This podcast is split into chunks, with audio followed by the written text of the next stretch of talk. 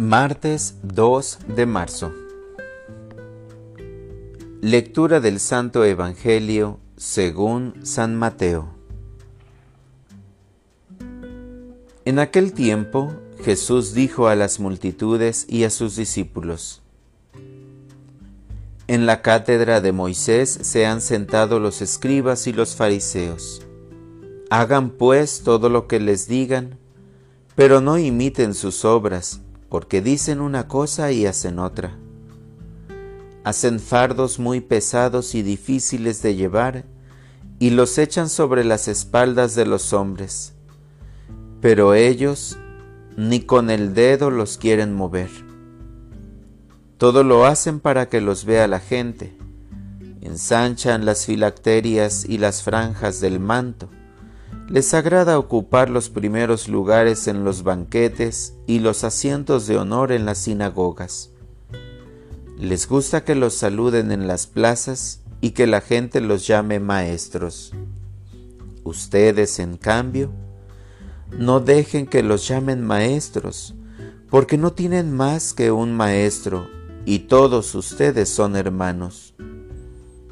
A ningún hombre sobre la tierra lo llamen Padre, porque el Padre de ustedes es solo el Padre Celestial.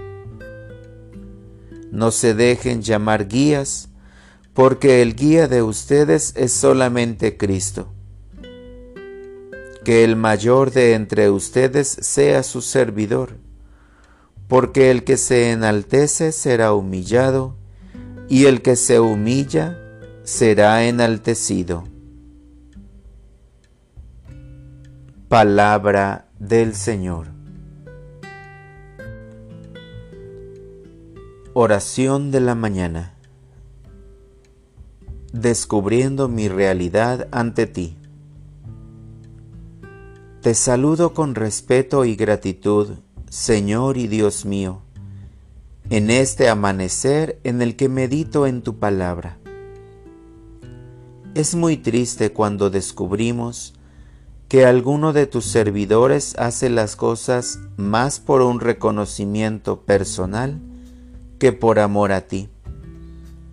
Muchos católicos pierden la fe y se van de tu iglesia por esas actitudes. Como si uno fuera el ideal y otra la realidad.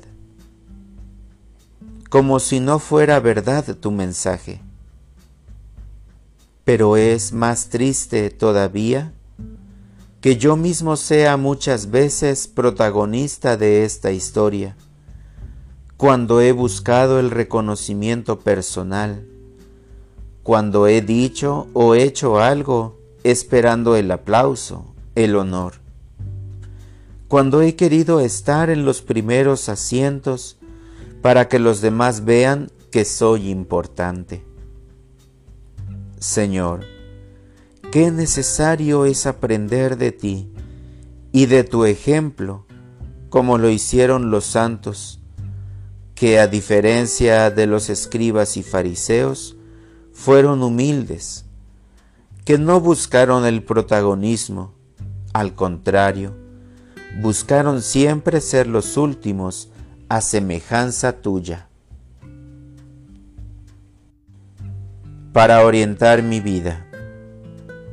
Hoy haré un alto en mi camino para repasar mi vida, tratando de ubicar esos momentos en los que he buscado sobresalir, en los que he sentido orgullo, en los que he hablado o actuado de más, y los pondré en tus manos para pedirte ayuda.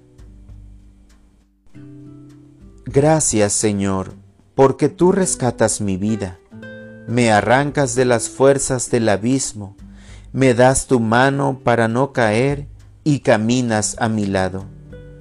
Gracias, porque contigo voy seguro.